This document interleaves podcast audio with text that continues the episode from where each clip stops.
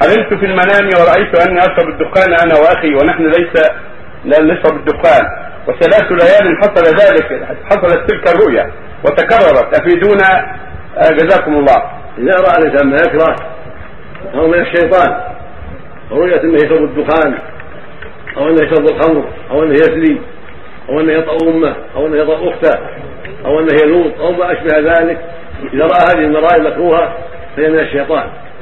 قال النبي صلى الله عليه وسلم: الرؤيا الصالحة من الله والحلم من الشيطان. فإذا رأى أحدهم ما يكره فليمت عن يساره 3 مرات وليتعوذ بالله من الشيطان ومن شر ما رأى 3 مرات ثم لينقلب على جنبه الآخر، فإنها لا تضر. النصيحة لك يا أخي وأشباهك ممن يرى ما يكره أنه إذا استيقظ يمت عن يساره 3 مرات يتعوذ بالله من الشيطان ومن شر ما رأى 3 مرات ثم ينقلب على جنب الآخر، فإنها لا تضره ولا يكبر بها أحدا. هذه السنة. يكفي. وفق الله جميعا.